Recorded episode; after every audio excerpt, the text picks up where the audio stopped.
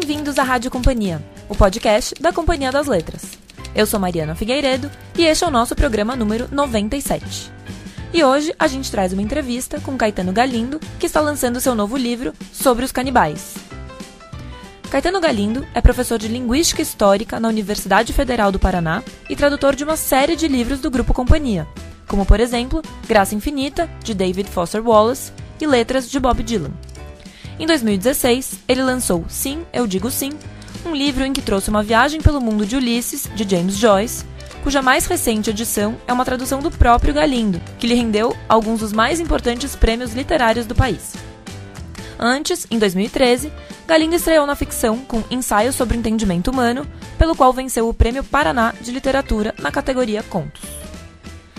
Na conversa com Paulo Júnior, produtor do nosso podcast, Caetano Galindo fala sobre as formas e as histórias de seu novo livro, sobre os canibais, e ainda um pouquinho sobre seu ofício, não só como escritor, mas também como tradutor. Então, fique agora com o nosso entrevistado do mês, Caetano Galindo. Caetano, apresenta um pouco pra gente essas 42 histórias, esses relatos, essas narrativas breves do seu livro sobre os canibais. Fala um pouco pra gente começar, por favor, o que o leitor vai encontrar ao se deparar com o seu livro. Olha, eu espero que encontre alguma coisa um pouco diferente do normal. São tem tipos diferentes de histórias ali, tem contos mais narrativos, tem historinhas, mas mesmo essas historinhas são como que cenas isoladas, tem alguns contos que são tentativas de fazer coisas diferentes com a prosa, descrições de objetos estranhos, pedaços de histórias, tem contos que se referem uns aos outros, tem contos que formam uma narrativa mais contínua, tem várias coisas ali dentro que eu espero que sejam pelo menos uh, um pouco diferentes do, do, do, normal que se encontra num livro de, de contos. Que não quer dizer que elas sejam melhores do que um livro mais típico de contos, só quer dizer que elas são talvez mais a minha cara. E a gente teve um programa aqui há alguns meses para debater exatamente o conto, e eu lembrei muito dele lendo seu livro. O Sobre os Canibais está classificado como um livro de contos, mas eu queria saber como você se relaciona com essa ideia de gênero literário, se você reconhece de fato o livro como um livro de um contista, ou se você prefere pensar numa coisa mais experimental, menos enquadrada numa ideia é, formal, estabelecida de conto. Fala um pouco como que é para você essa definição e essa coisa de se encaixar ou não num gênero. Ah, eu acho que ainda dá para recorrer àquela melhor de todas as definições de conto, né, que diz que conto é aquilo que o autor quiser chamar de conto. Uh, isso em alguma medida vale para romance também, mas uh, especialmente no caso dos contos, das narrativas breves, como a gente quiser chamar, eu acho que é um rótulo flexível o suficiente, vem sendo uh, há bastante tempo um rótulo flexível o suficiente para abrigar desde, sei lá, contos com quase uma centena de páginas até fragmentos de meia página que não trazem um arco narrativo definido, não esboçam personagens com maior clareza. Eu acho que cabe muita coisa no, no rótulo do conto. Eu acho que, nesse sentido, essas narrativas, e a gente até teve uma, uma conversa, eu e o, e o Emílio, durante o processo de edição, se a gente ia chamar de narrativas, ficções, ou contos, mas eu achei que essas coisas, essas outras opções podiam ficar meio cabotinas. Eu acho que conto é uma palavra tão boa precisamente porque ela não define exatamente o que você deve esperar. Tanta coisa pode caber dentro desse rótulo que eu acho que fun funciona bastante bem. Eu acho que é um livro de contos, uh, é um livro de narrativazinhas independentes, elas estão em prosa e elas de alguma forma, se não se não contam sempre uma história, elas sempre apontam para uma história que pode estar além delas. Elas sempre apontam para um pedaço de uma narrativa maior. E nesse sentido, né, sei lá, mesmo os grandes contos tradicionais, se a gente vai pensar em Chekhov, por exemplo, uh, eles sempre têm um pouco essa característica de parecer fazer parte de uma história maior que não está sendo contada, né? de ser sempre um, uma janela para uma história que fica sendo só insinuada. E eu acho que isso acaba se realizando nesses meus uh, nesses meus textinhos de maneiras também diferentes. E ainda um pouco nesse assunto, existe também um debate sobre a ideia de livro de contos e um livro com contos. Pensar um pouco nessa unidade, entender essa coleção de histórias. Queria que você falasse um pouco disso, sobre como esses fragmentos, esses cenários podem voltar depois de algumas páginas. Como que você trabalhou também nessa montagem? Não simplesmente juntou o que você tinha escrito e fez uma, uma coleção. Pensou nessas idas e vindas das histórias, nessas curvas que elas vão fazendo no decorrer do livro? É, de novo, não é, não é necessariamente que seja, sei lá, um mérito ou uma vantagem. É, eu acho que grandes livros de contos são resultado de um mero processo de um, uma pessoa com grande competência literária juntar o que ela tinha na gaveta e montar um livro, dar um título e montar um livro. Uh, mas esse livro, particularmente, nunca foi pensado assim e não é apresentado assim. Uh, um pouco, sei lá, é fruto de doença pessoal, do jeito que, que, que, que, as coisas funcionam aqui na minha cabeça, eu não consigo muito pensar num conjunto de coisas que não tem algum tipo de estrutura, correspondência interna, conexões internas, mesmo que isso não seja necessariamente visível ou, ou óbvio, eu tenho, para mim, o livro todo se constitui como uma exploração de um certo conjunto de temas, um certo conjunto de imagens, um certo conjunto de obsessões, uh, o que já daria uma unidade relativa para a coisa toda.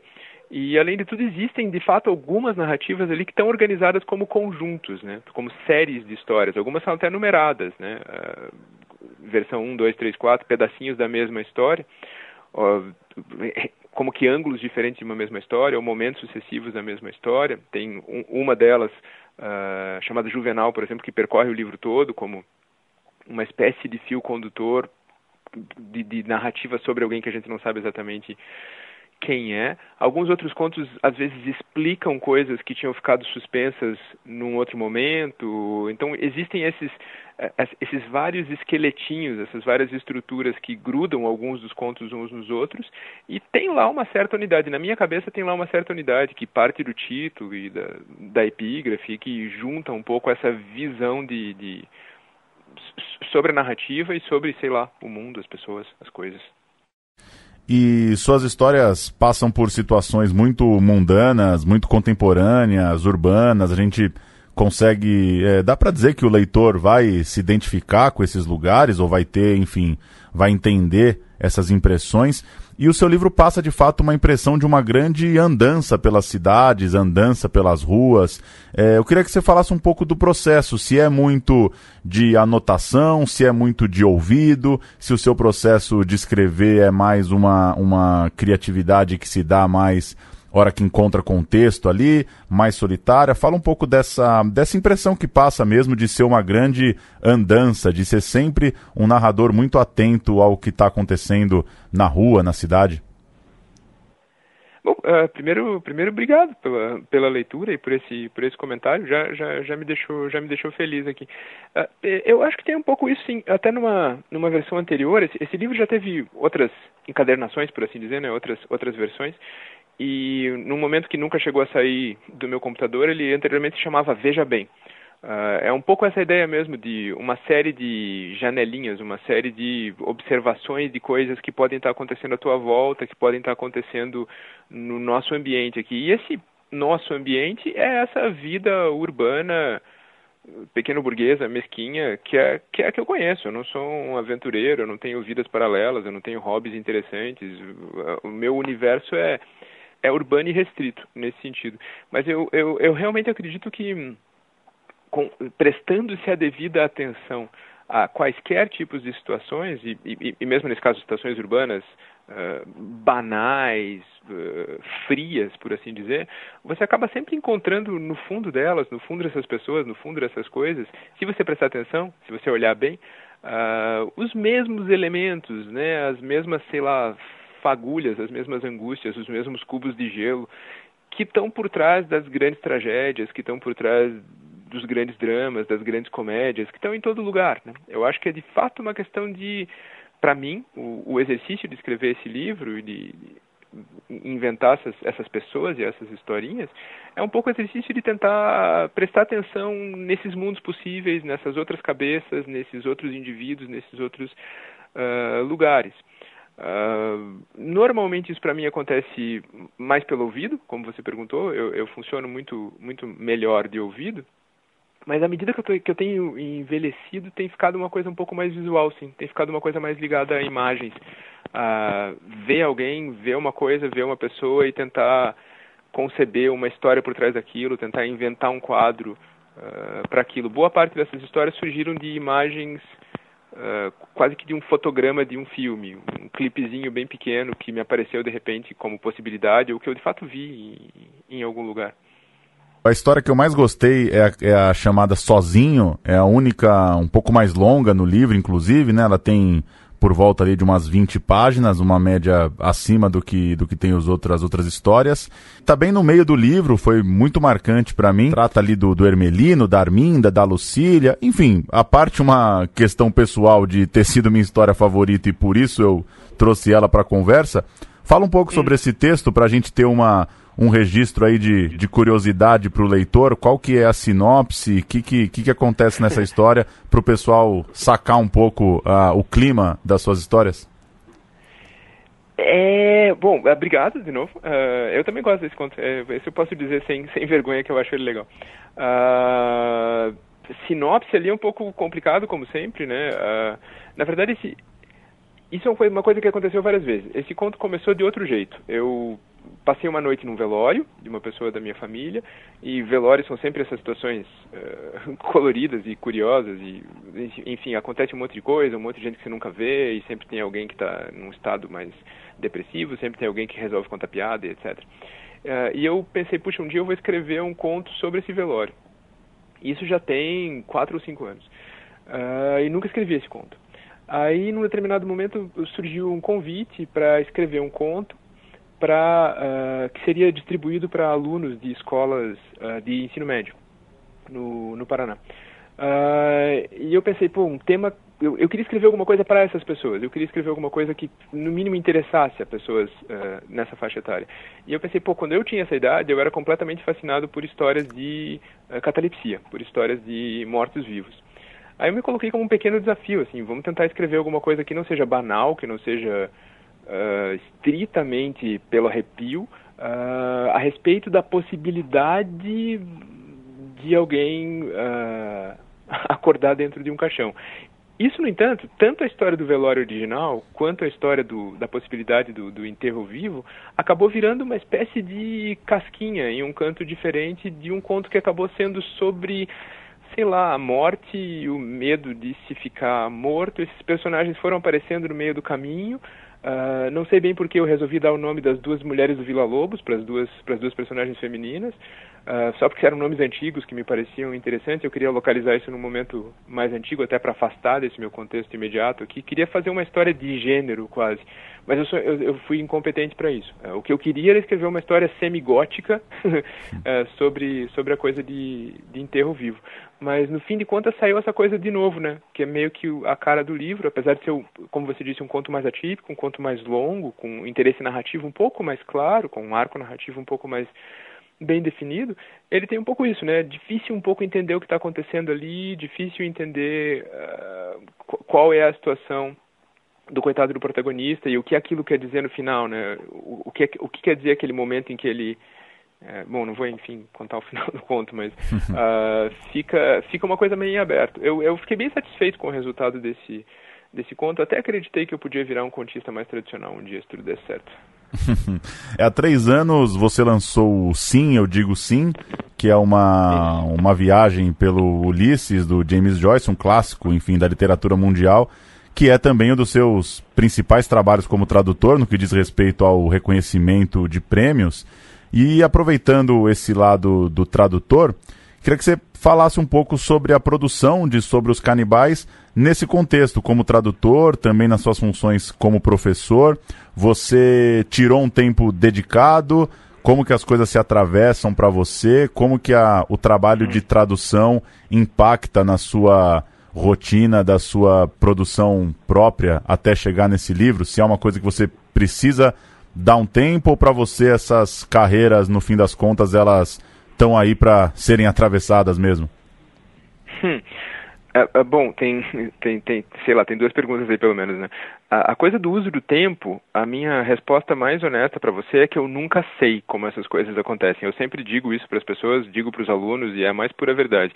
A cada vez que eu recebo um projeto de tradução, eu aceito o projeto e eu penso, não sei quando que eu vou conseguir fazer isso. E quando eu entrego o projeto, eu penso, não sei quando que eu consegui fazer isso. Uh, eu não tenho uma rotina clara, eu não consigo, o tipo da rotina de trabalho na universidade não me permite grandes isolamentos, tipo, vou tirar duas semanas para fazer isso, ou uma semana para fazer aquilo no meio do semestre letivo. Eu vou aproveitando janelas, vou aproveitando possibilidades uh, e fazendo essas coisas no meio, no meio do caminho. Eu mesmo me espanto, às vezes, com a quantidade de coisas que dá para encaixar nessas, nessas janelas possíveis de uma profissão que já é, por si só, bastante exigente em termos de de comprometimento de tempo. Né? É assim para as traduções e, e foi assim para esse livro também. Esse livro, a bem da verdade, ele surge de um, de um livro anterior, né, um livro que foi publicado de maneira restrita aqui no Paraná, porque ganhou um prêmio aqui, uh, um prêmio da biblioteca da biblioteca pública do Paraná, uh, e que já foi montado a partir de da minha surpresa de perceber que eu tinha alguns contos no computador e que dava para fazer um livro a partir daquilo, bastando escrever alguma coisa a mais. Já fiquei surpreso de conseguir fazer aquele, fiquei surpreso de conseguir ganhar o prêmio. E de lá para cá, isso foi em 2013, de 2013 para cá, também fiquei algo surpreso quando eu vi que eu já tinha jogado fora um belo pedaço daquele livro, escrito muitas coisas uh, novas. Esse livro que está agora uh, sobre os canibais é uma versão muitíssimo ampliada daquele texto, inclui alguns daqueles contos, mas tem muito, muitíssima coisa nova, muita coisa foi jogada fora.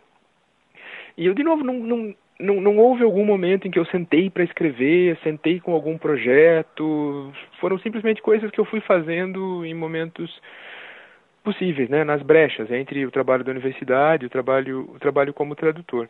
Agora, sobre como os, os trabalhos se intercalam em termos de um ajudar o outro, por enormemente. Uh, eu analiso contos com os meus alunos o tempo todo e isso me faz aprender horrores sobre como funciona a, prosa literária no miúdo, né, frase a frase, parágrafo a parágrafo, que é no fundo uma coisa que você aprende muito quando traduz também. Ah, você tem que como que desmontar aquele brinquedinho, né, abrir o capô e mexer lá dentro. Você vai percebendo o quanto existe de mecanismos delicados ali de Uh, repetições, ecos estruturais, suspensões de efeito, que às vezes estão na ordem da sintaxe mesmo, da, da frase, da, da, colocação das palavras numa ordem determinada da repetição de certas palavras em momentos-chave do texto. E, e, isso, traduzir, portanto, dissecar esses textos e ter que reproduzir essas coisas é um treinamento incrível, é o, algo que vai afiando as tuas, as tuas ferramentas para na hora que você de repente quiser fazer alguma coisa, ou sentir que pode fazer alguma coisa, você se sentir um pouco mais, uh, mais capacitado. Né? A, a, além de que, traduzindo os autores que eu traduzi, uh, eu tive uma tenho uma sorte incrível de trabalhar com uma editora bem legal, com várias editoras bacanas, uh, de traduzir autores muito bons. Uh, por exemplo, eu tive a, a, chance incrível de conhecer o trabalho da, da Ali Smith, que eu traduzo aí para a Companhia das Letras, uh, que era uma autora que eu não conhecia, que eu nunca tinha lido, e que me foi dada de presente como projeto de tradução, traduzi alguns livros dela já, e é uma pessoa que alterou bastante a minha forma de conceber a própria estrutura do conto, a minha ideia de conto. Então, traduzir me deu escritores novos, traduzir me deu um repertório que eu não tinha, me deu uma capacidade analítica maior e uma capacidade de reprodução daquilo, porque afinal de contas você tem que escrever o livro dessas pessoas que você está traduzindo, né? E não pode ficar muito abaixo do nível que elas tinham estabelecido quando escreveram aproveitando essa questão para recomendar seus textos no blog da companhia. Para quem não sabe, você mantém uma coluna mensal sobre tradução, vários textos muito interessantes, né, com detalhes sobre o ofício, sobre métodos, sobre mecanismos é, e sobre esse trabalho tão interessante que você consegue transmitir um pouco ali pelos textos do blog.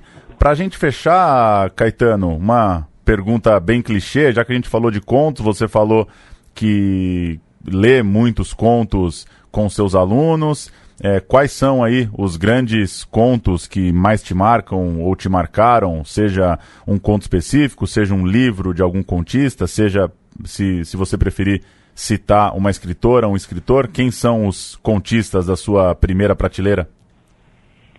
Hum, uh, tudo começou com Chekhov, que eu li muito quando eu era muito jovem. Uh, o Dalton Trevisan, eu sou, eu sou curitibano, eu moro a 300 metros da casa dele e para mim isso é uma presença constante na minha vida, é alguém que eu leio desde que eu sou muito pequeno e, e é o, desde que eu era muito pequeno e, e, e, é um escritor incrível, um escritor maravilhoso.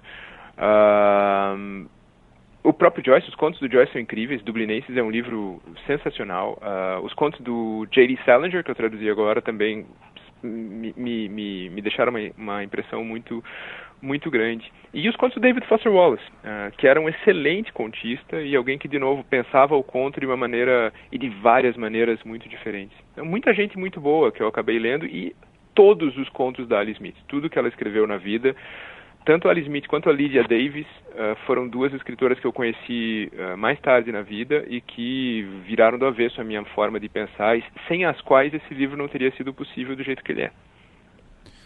Legal. Falamos com Caetano Galindo, que está lançando seu novo livro sobre os canibais. Caetano, valeu pelo papo e boa jornada aí nos debates, nos lançamentos e difundindo seu, seu novo projeto. Valeu. Valeu, eu que agradeço. Obrigado, cara.